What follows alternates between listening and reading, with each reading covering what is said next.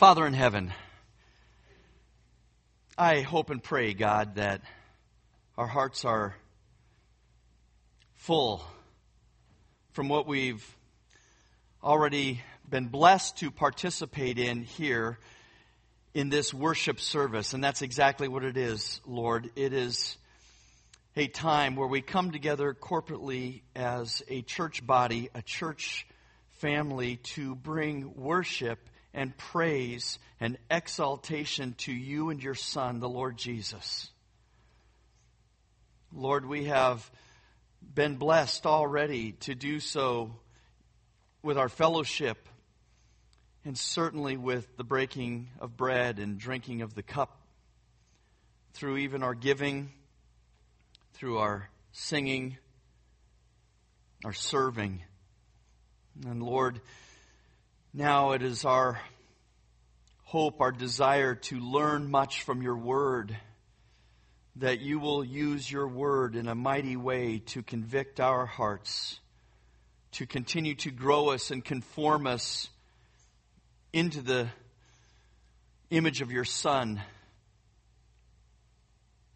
We pray, God, that these words will not fall on deaf ears or hardened hearts, but Lord, just the opposite that these words would sink deep into our souls and our minds, and Lord, that we would desire to act upon them. We thank you for this immense privilege of coming together and to learn from you. We thank you for your Holy Spirit that indwells each and every one who has put their faith in Christ and who now illumines and enlightens the word so that we can understand it and put it into practice. We pray all of this in your Son, Jesus' name. Amen. Please go ahead and turn in your Bibles to 1 Thessalonians chapter 1. 1 Thessalonians chapter 1. The title of this message is A Model for the Local Church. And we might add there that uh, it especially is a model for the local church in the areas of evangelism and, and we might even say church planting. This comes at the end of uh, 1 Thessalonians chapter 1. This is verses 5 to 10. Follows on the heels of uh, the first message that I delivered back in July. Back in July, I shared with you that uh, um, the leaders had given me the go ahead to, whenever I would be able to fill the pulpit, to just start preaching through a book myself. And I have had a desire uh, to preach through First and Second Thessalonians. It may take us a while, but uh, that's where we find ourselves. Back in July, we kicked things off with chapter one, verses one to four, which centered on some of the signs of a healthy church. Let's go ahead and stand, if you will, for the reading of God's Word. This is 1 Thessalonians chapter 1. Paul and Silvanus and Timothy to the church of the Thessalonians in God the Father and the Lord Jesus Christ, grace to you and peace.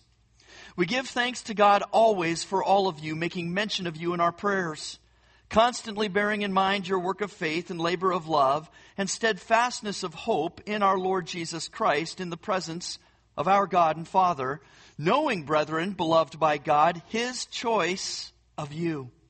For our gospel did not come to you in word only, but also in power and in the Holy Spirit and with full conviction, just as you know what kind of men we proved to be among you for your sake.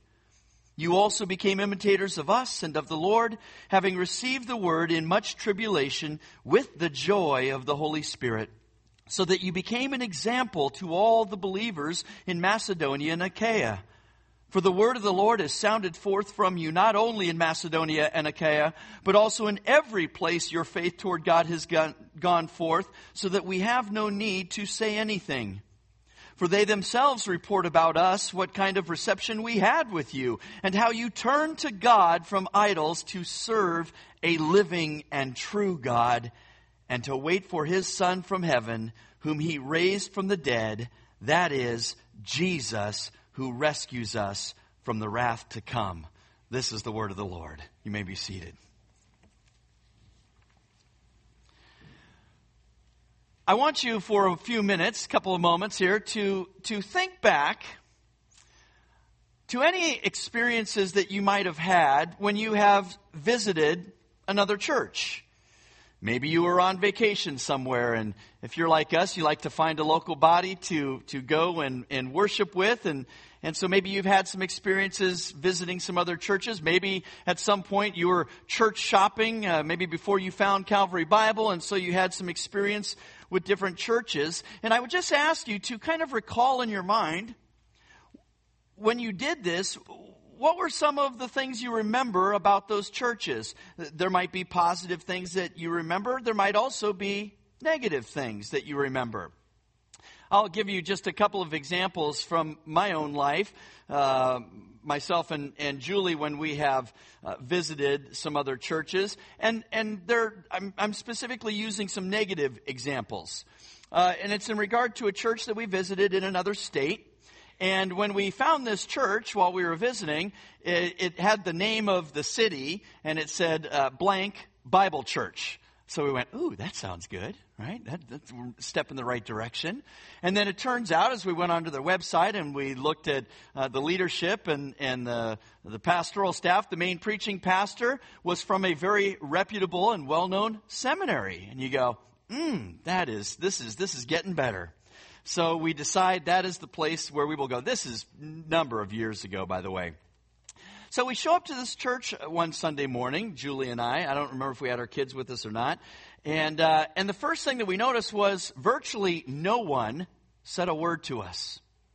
I mean, we walked in, we kind of, you know, and, and, and we weren't trying to hide or come in late or anything like that. And we made our way to some seats and, and, uh, and just kind of, you know, you're looking around and checking it out, and everybody's talking and bum, bum, bum, bum, bum, and nobody said a word to us. Nobody came up to us, introduced himself, asked, hey, welcome, how are you doing? Are you new here? Anything like that. Okay.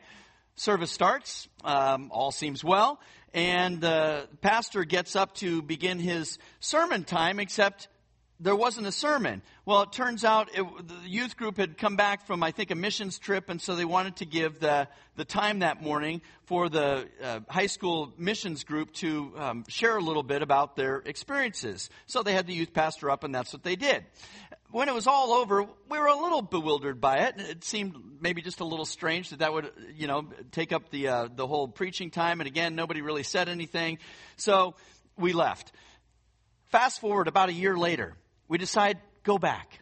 We're visiting again in this town and we think, well, maybe things will be just a little different. You know, it just might have been just kind of a unique Sunday. So we go back and um, I don't remember exactly if anyone said anything to us uh, at that time. Uh, I don't remember it being like overly friendly or anything like that. Um, the pastor did get up this time, and he's in the pulpit, and, and it was all pretty casual. He had his cup of coffee sitting in there. Not that that's a, I love coffee. It just wasn't, you know, I wouldn't necessarily, I might have my water up here, but I wouldn't necessarily have my coffee in a Danish or whatever, you know, um, while I'm getting ready to preach. And the pastor opens up with the opening illustration. And I kid you not, I mean, it was basically a comedy routine.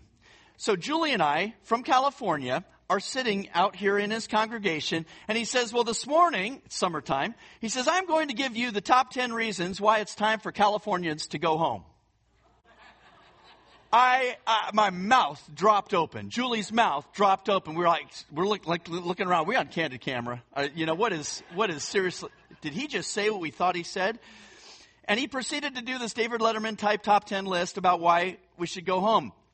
We were just stunned, shocked. Um, after that, I thought, okay, well, this will be interesting. Let's see what, what, how this is an opening illustration to whatever passage he's going to be preaching on, except he didn't preach. He instead um, wanted to promote their new life groups that they were starting. Life groups were things like the restaurant group and the golf group and the sewing group and the book group and the bowling group and et cetera, et cetera, et cetera. And I'll tell you, Julie and I left and literally walked out with tears in our eyes. Tears in our eyes. It's interesting, too, because we happened to be in the same town last summer. This is before uh, Calvary Bible uh, called me to be a part of the pastoral team here we were there last summer, and I had the opportunity to meet with an elder of a different church in the same town. Uh, they were looking for a pastor at the time, and I shared with him these experiences. He was shocked. He was shocked.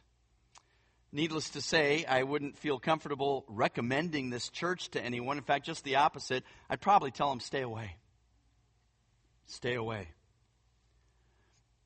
This morning, we are going to see a continuing picture of what a New Testament church should look like. And as I, I said with my last message, we should, as members of Calvary Bible, we should be examining well, yes, our own hearts in the matter, but also our church body as a whole.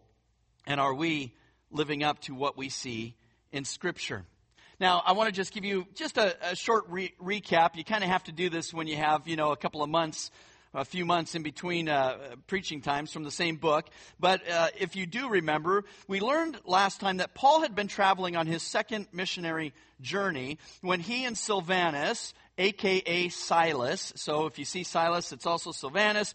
Um, arrived at Thessalonica. It was a city that's at kind of the north top end of the Aegean Sea, north and east of Greece. It was a strategic city for this church to, to be formed, especially in regard to evangelism, because one, it was a major port city and, and it was a protected port as well. So it was just prime location. It's also on something called Via Egnatia, or the Egnatian Way. So it's this main highway that connects Rome with all of its eastern provinces. So it's, it's absolutely a gateway city.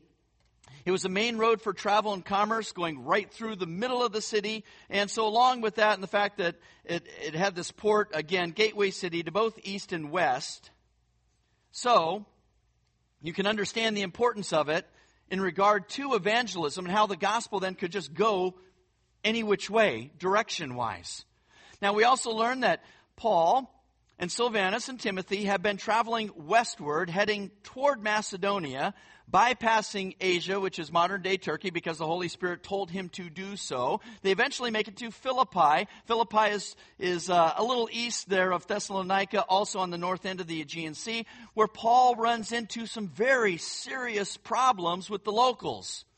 So serious that it brings beatings uh, upon Paul and even jail time until the local magistrate realizes that he and Silvanus are, uh oh, Roman citizens.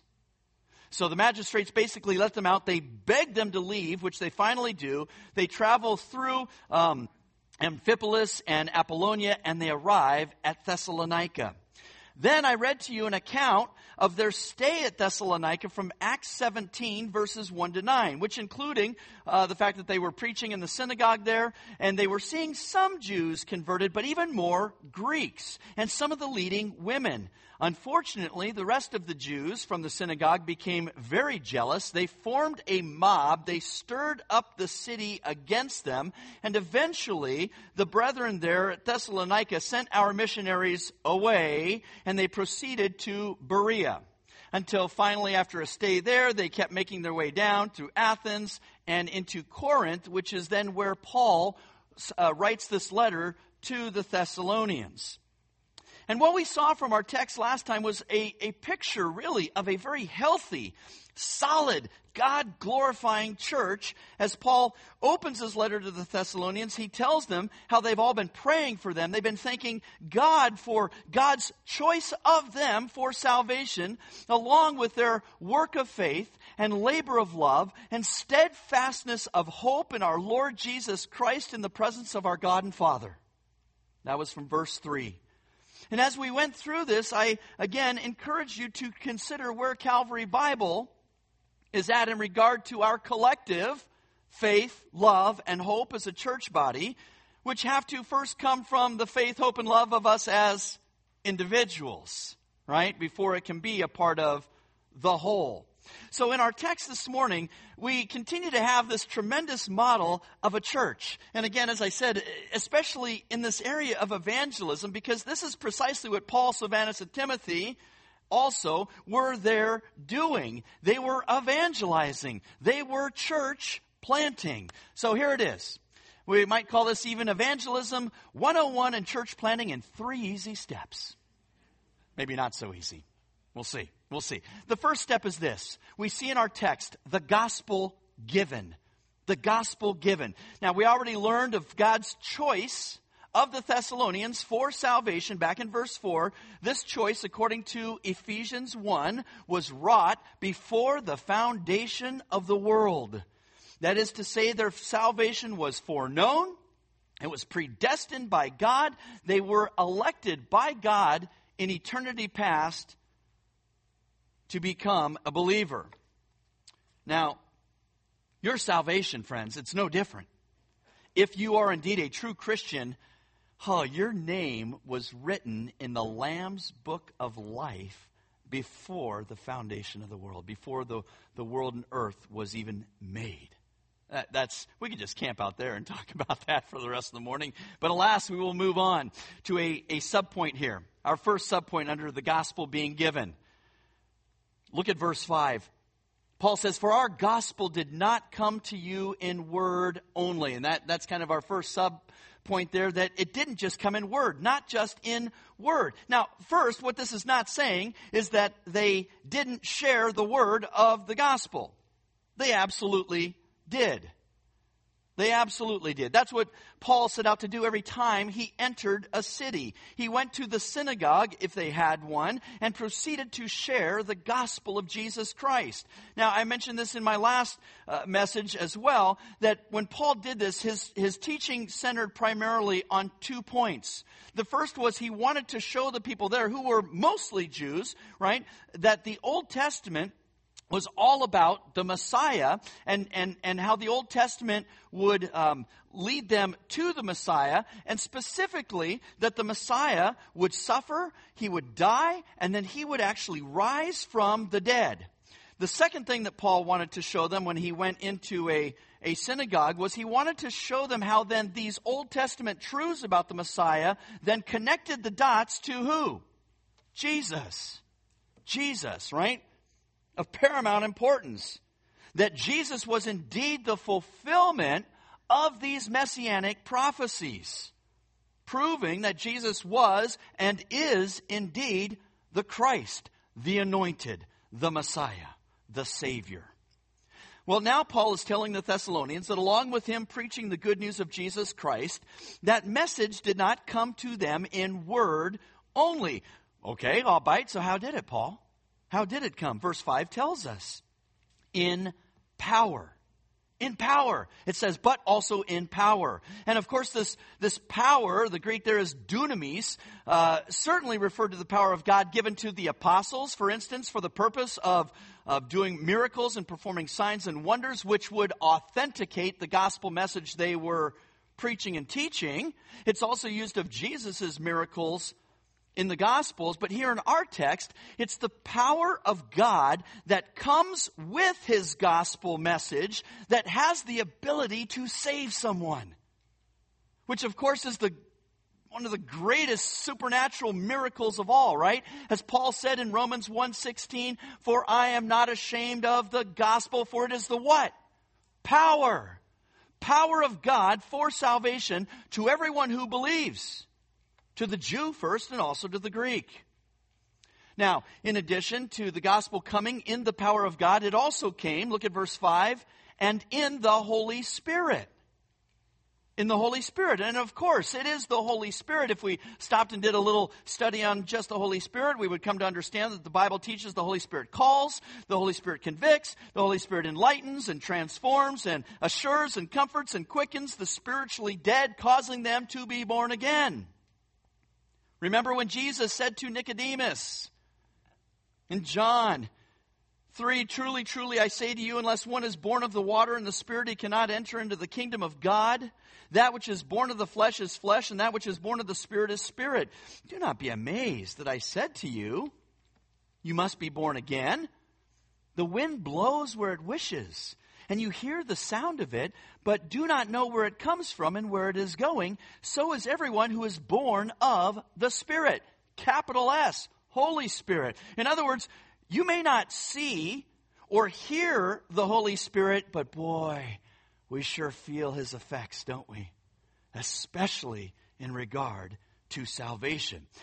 of course, Jesus would later tell his disciples that when the Spirit of truth comes, he will guide you into all truth. And in Acts chapter 1, Jesus informs the disciples that they will receive power when the Holy Spirit has come upon them. And they shall be his witnesses both in Jerusalem and in all Judea and Samaria, even to the remotest part of the earth. Well, furthermore, the gospel also came to the Thessalonians with full conviction.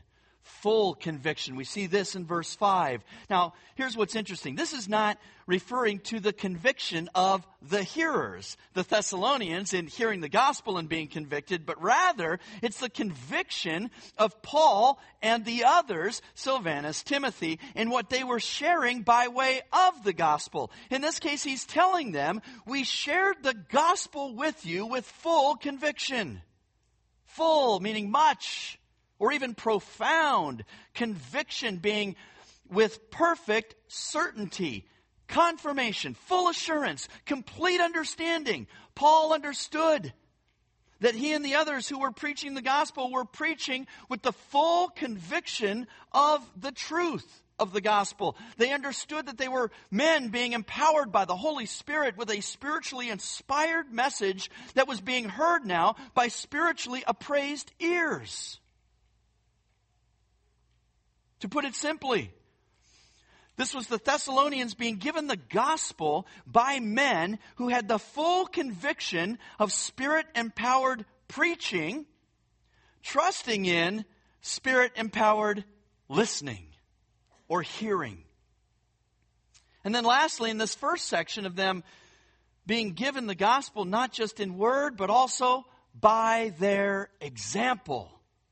Look at verse 5 again. Just as you know what kind of men we prove to be among you for your sake. And what kind of men did they prove to be? These were the real deal kind of men Paul, Silvanus, Timothy, they were true apostles and followers sent by God to share the extraordinary truths of the gospel so that forgiveness of sins and eternal life would come to the Thessalonians. These were men of godly character. Godly character, disciples of Christ. These are men who walked the talk, right? They were not charlatans. They were not frauds. They were not deceivers or swindlers. And in fact, one of the ways that they prove this, we learn in Second Thessalonians. Go ahead and turn to Second Thessalonians for just a sec. Chapter 3. In verses 7 to 9. Here, Paul reminds them of the example he and the other apostles and disciples were to them. Second Thessalonians chapter 3, beginning in verse 7. He says, For you yourselves know how you ought to follow our example because we did not act in an undisciplined manner among you.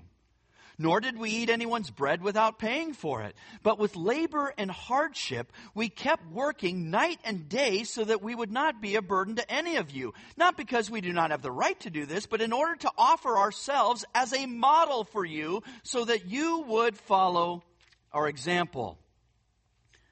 In other words, they did not act in an undisciplined manner. Paul and Silvanus and Timothy. The, the word literally means out of order. In a military context, it, it means for a soldier to break ranks. Also to behave irregularly or in a disorderly manner, to neglect one's duties. So, so they were not acting contrary in any way to the Word of God. They were maintaining godly character, godly order in their lives that would then be evident to the Thessalonians. And this, frankly, is important for leaders in the church, any church.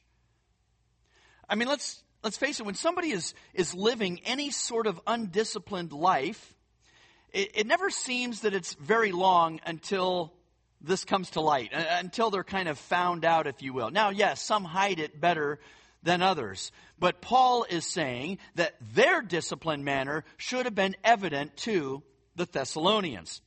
Secondly, they didn't ask to be supported by the church, even though it would have been fine for them to have done so, but rather they worked to support themselves. Paul, of course, yeah, being a tent maker, we remember that.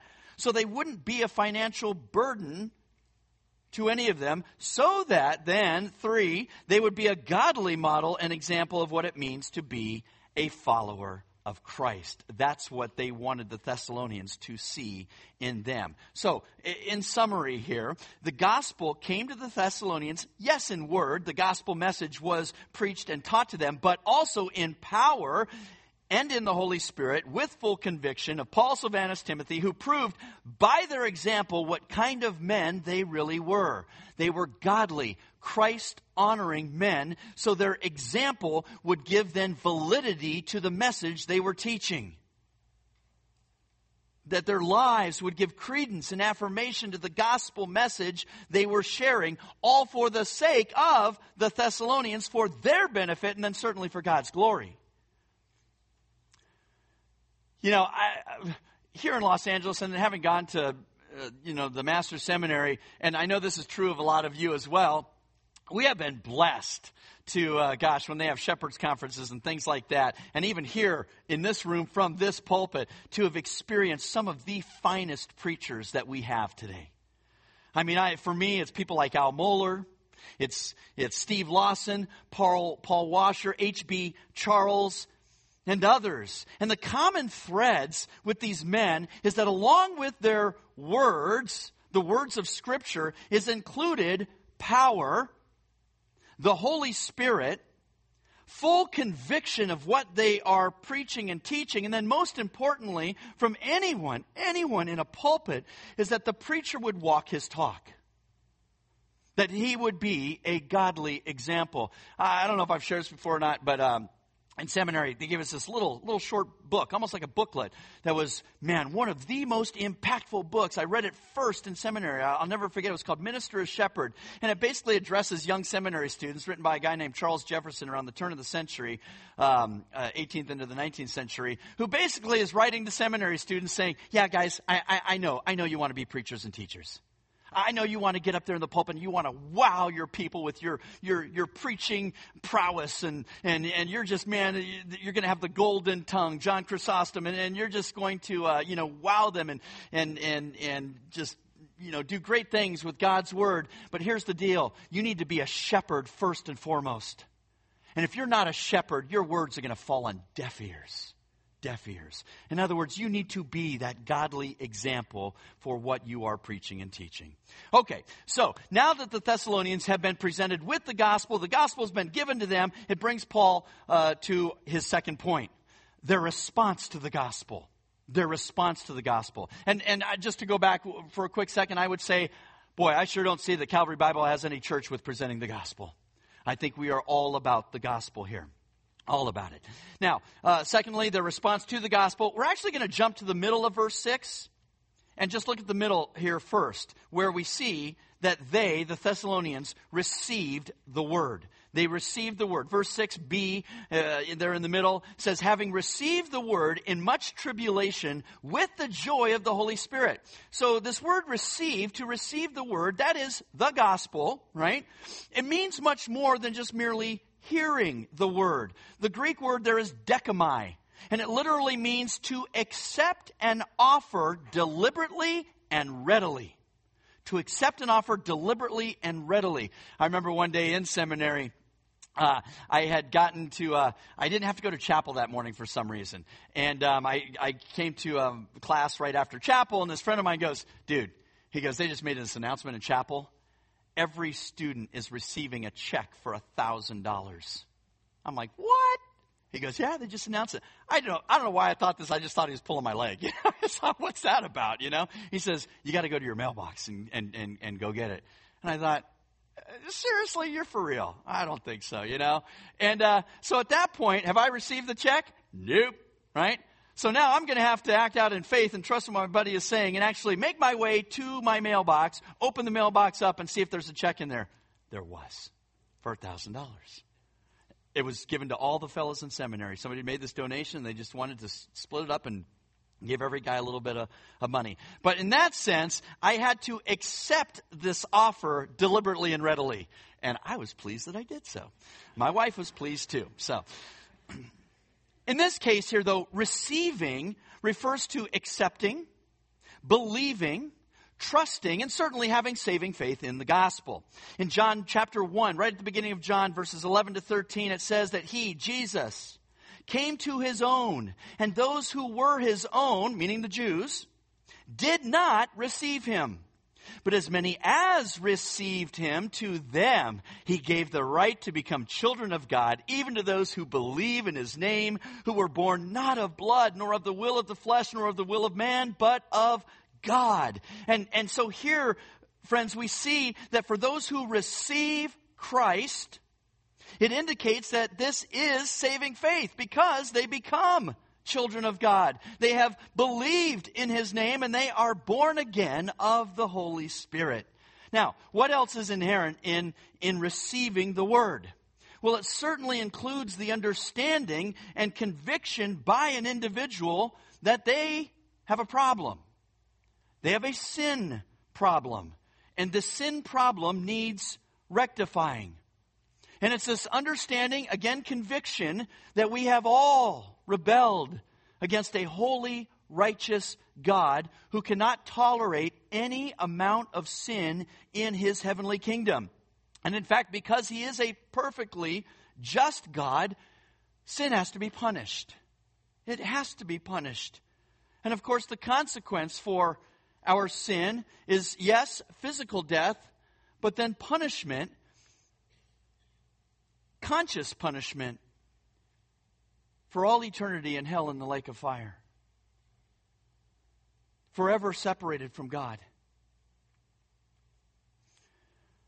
But God so loved the world, right, that he gave his only begotten Son, that whoever would believe in him would not perish, but have everlasting life.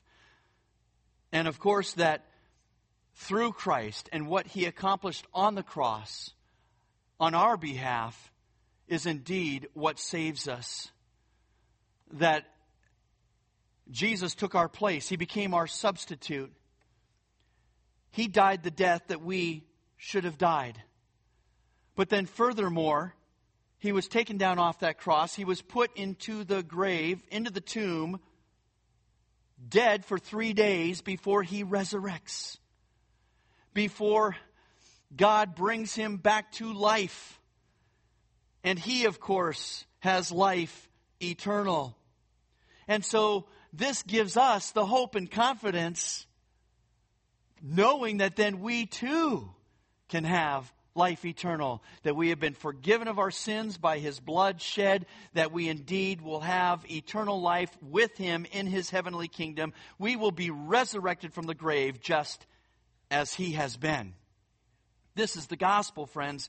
And, and this is what was communicated to the Thessalonians. Of course, they received it, meaning they believed it. And now, getting back to the Thessalonians having received the word, what's even more extraordinary is that they received it, the scripture says, in much tribulation. That is trouble, in affliction, in suffering. One translation says, in spite of severe suffering. And what was their suffering? Here, I want you to, to um, stay in First Thessalonians, or if you're still in Second, we'll go back to First Thessalonians, and uh, and just look at chapter two for a moment. First Thessalonians, chapter two, beginning in verse fourteen where we see their suffering when Paul says, For you, brethren, became imitators of the churches of God in Christ Jesus that are in Judea, for you also endured the same sufferings at the hands of your own countrymen, even as they did from the Jews, who both killed the Lord Jesus and the prophets and drove us out. They are not pleasing to God, but hostile to all men hindering us from speaking to the Gentiles so that they may be saved. Remember, this is Paul down in Corinth, right? Writing this letter looking back to when he was there at Thessalonica with them when the Jews turned against him. And we could also surmise that once he left, that persecution didn't just necessarily leave with him, but there would have been that element that was still there in Thessalonica as these people were receiving the word and becoming believers and forming this church. Interesting, huh? That the suffering was not brought on by, say, the Romans or the Greeks, but by their own countrymen. And yet they still received the word. And it says at the end of verse 6 with the joy of the Holy Spirit even in the midst of persecution and suffering. And it's because of the Holy Spirit that they were able to have this joy. And Paul wants to remind them of this fact because you got to remember too, we're pretty, you know, used to maybe this understanding of the Holy Spirit dwelling inside of us. They weren't as used to that. This was still a fairly new truth that they were coming to know and understand and believe in. Of course, the presence of the Holy Spirit in the life of a believer shows things like membership in the family of God. Uh, the Holy Spirit is the one who gives gifts for ministry. The Holy Spirit becomes the evidence of a person's salvation and of their ultimate future in God's eternal kingdom. Now, joy, here in our text, joy during tribulation is a hallmark difference between Christians and non Christians, is it not? I mean, think about it. You have this one group that goes through tribulations, trials, sufferings, and, and frankly, they are, they are burdened. They are burdened by the weight of it all. It maybe is becoming overwhelming to them. They, they don't understand what's going on. They become distressed, even distraught. Uh, they are not kind of seeing any way out, any way to get through it, and they start to grow angry, even bitter. Their hearts maybe become hardened as they do not see any good in the situation, but only bad. But then you have this group called Christians, those that have put their faith in the Lord Jesus Christ. And you think, well, they're going through the same tribulations, they're going through the same difficulties, the same sufferings, and yet they have joy? I mean, what gives? Seriously, what gives? Here's what gives. Because this joy that we have as believers is a supernatural joy given to us by the Holy Spirit who lives inside of us. And you say, well, for what purpose? Oh, all kinds of things to help us endure whatever it is we're going through, to bring encouragement to us, to show us that God is molding and shaping and changing and conforming us into the image of His Son. We might remember the apostles' reaction when they were released after being jailed and flogged when they were preaching Christ. Back in Acts chapter 5 verse 41, it says, So they went on their way from the presence of the council, rejoicing that they had been considered worthy to suffer shame for his name, the name of Christ. That's extraordinary. I don't even know if I can wrap my mind around that aspect. How about James chapter 1 verses 2 to 4 where it says, Consider it all joy, my brethren, when you encounter various trials, knowing that the testing of your faith produces what? Endurance. And let endurance have its perfect result so that you may be perfect and complete, lacking in nothing. And in addition, beloved, the, the Christian always has at the forefront of their minds Mind you, forefront, not in the back of their minds. It's got to be right here, right? The hope and promise that this world, this life is not the end. It is not the end. We have this awesome hope and promise to look forward to of eternal life with Christ because if that was it, yeah, then we are most to be pitied. But it's not. We have resurrection. We have eternal life with God and His Son, Jesus, in the new heavens and on the new earth to look forward to. Therefore, we can have joy even in the midst of suffering. And along with receiving the word, we also see that the Thessalonians followed their examples. They followed the examples of Paul and Silvanus and Timothy. Look at the beginning of verse 6 the beginning of verse 6 you also became imitators of us and of the Lord. Imitate is this word, my mimetes, my mimetes, my may, mimic, mimic, okay?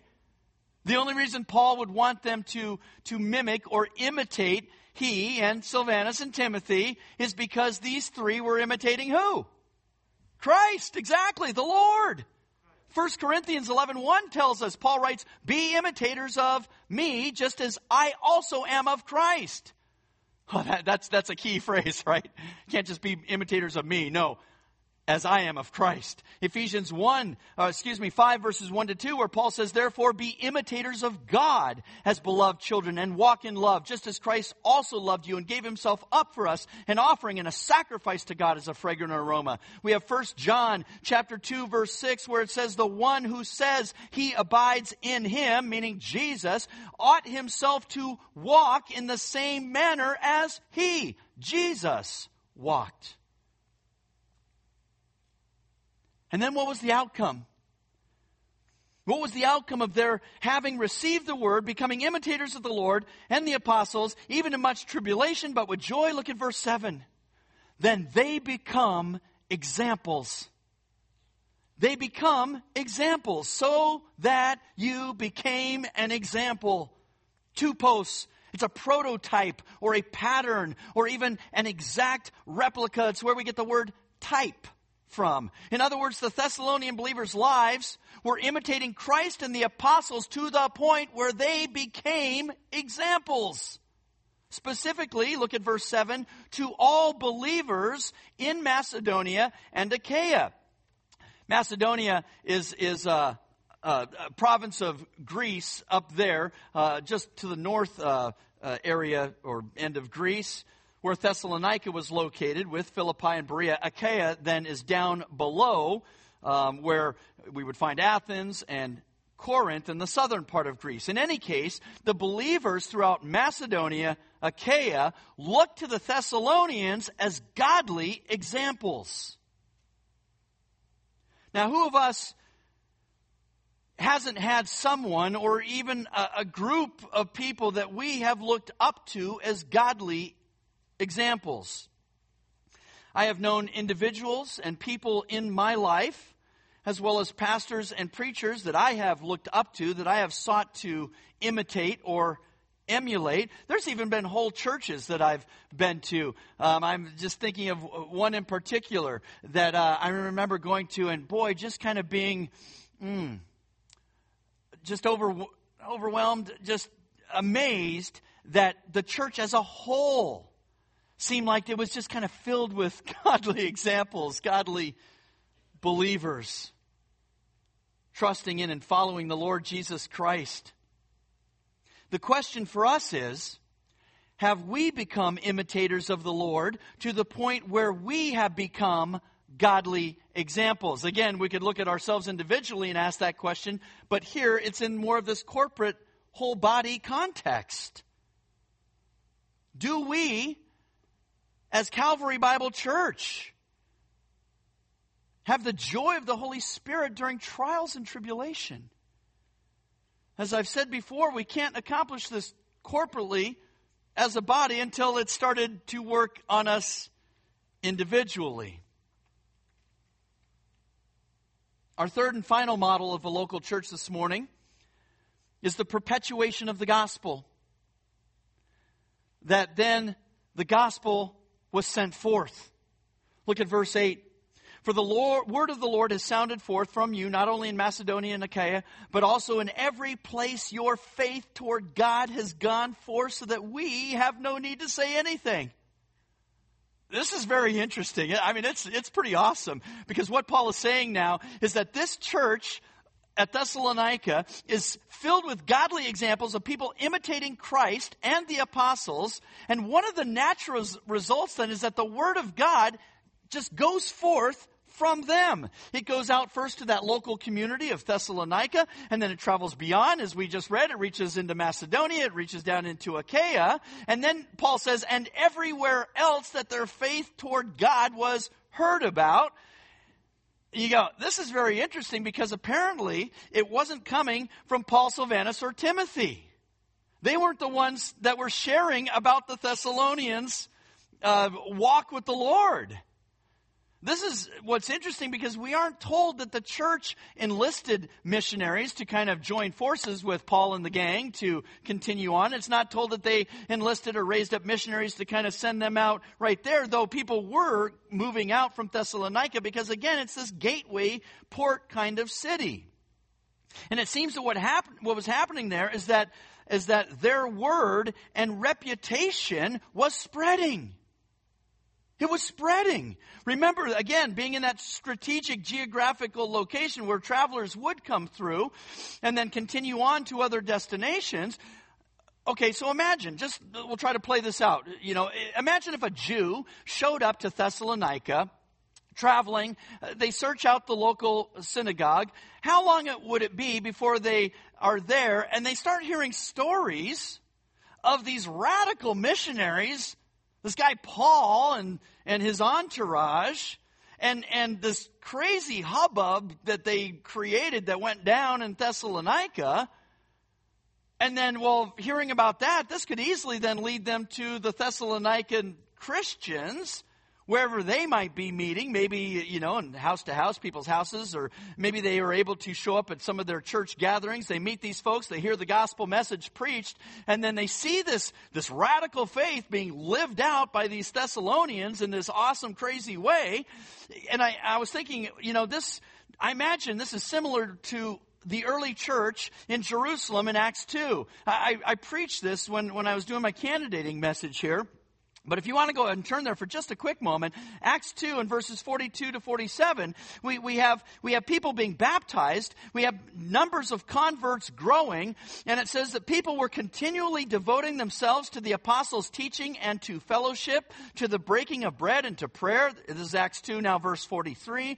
Everyone kept feeling a sense of awe. Many wonders and signs were taking place through the apostles. Now, that part of it might not have been as prevalent in Thessalonica. We aren't told of specific um, uh, miraculous miracles outside of salvation that was going on there. Verse 44 And all those who had believed were together and had all things in common, and they began selling their property and possessions, and were sharing them with all as anyone might have need. Day by day, continuing with one mind in the temple, breaking bread from house to house, they were taking their meals together with gladness and sincerity of heart, praising God and having favor with all the people. And the Lord was adding to their number day by day those who were being saved. I think that's exactly what they were seeing there in this church at Thessalonica. So let's turn the uh, let's turn the tables on us. Let's put the, the mirror on us. So picture this here at Calvary Bible Church. Somebody Googles us. It's been amazing how often that's happened. They Google us and they show up on a Sunday. What do they see? What do they see? Do they see a, a vibrant, alive, loving body of believers? Do they, do they see people excited to be together and to be a church, to worship the Lord corporately? Are, are we friendly in, in reaching out to them? Do we, do we bring them along and invite them to a, a fellowship group? Do we kind of help to get them plugged in? Do they, do they see a church that's excited about the Word of God? Does it get preached and taught truthfully and with clarity and conviction and appropriate application?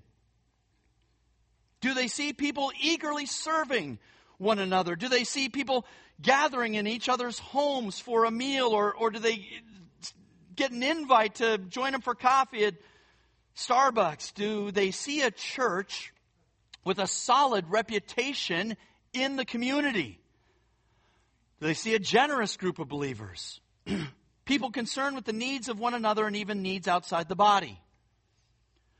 Now, here's the thing if somebody is seeing and experiencing all of this, then oh, hopefully, praise God, that's a good thing, right? And they stay at Calvary Bible Church and they decide to make Calvary Bible Church their, their church home. But what if someone's just passing through?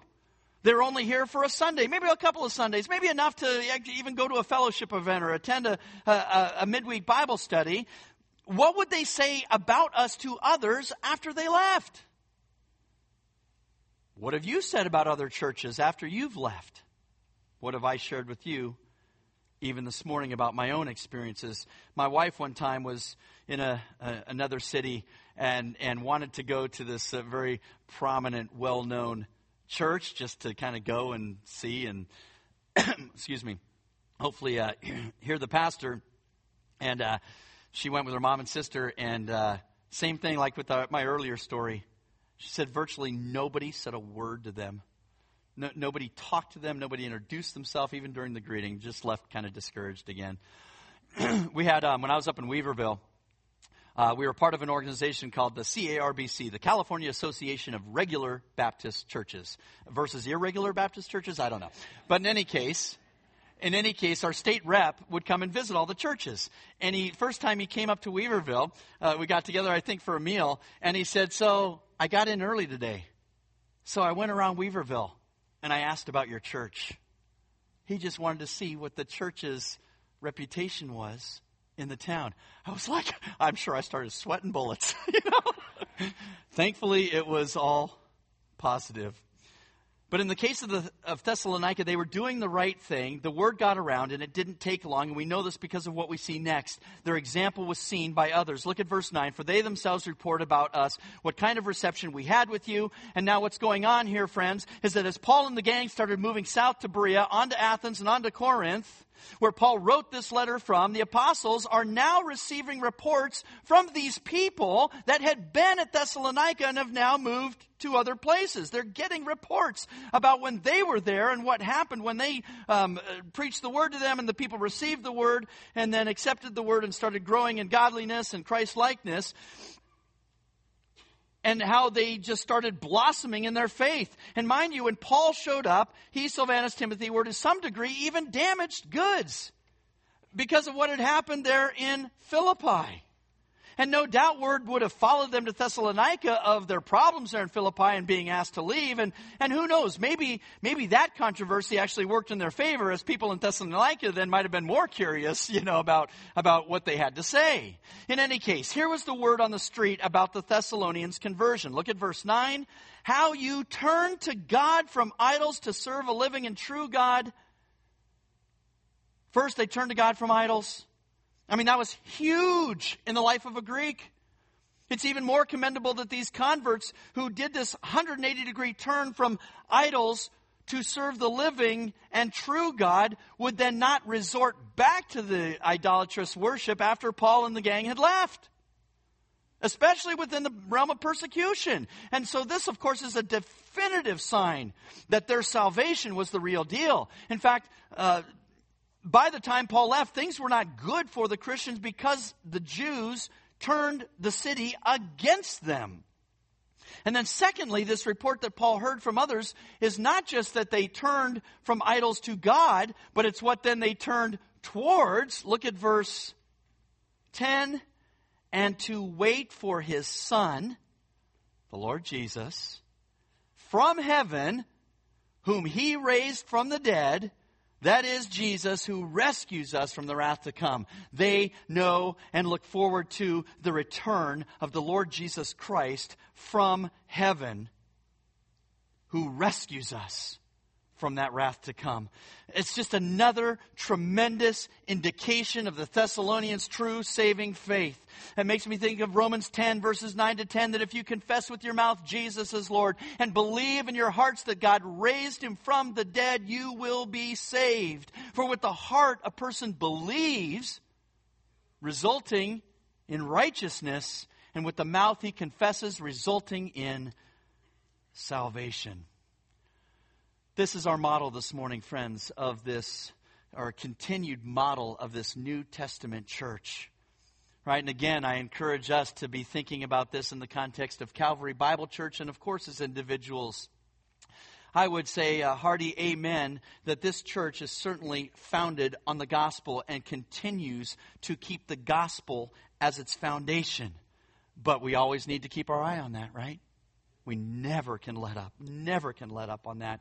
And then what is, what is, as a church body, our ongoing response to the gospel? We pray that people would be receiving it, that they would be being saved by it. And then we want to ask ourselves, are we then imitators of the Lord? And are we godly examples that others would actually point to?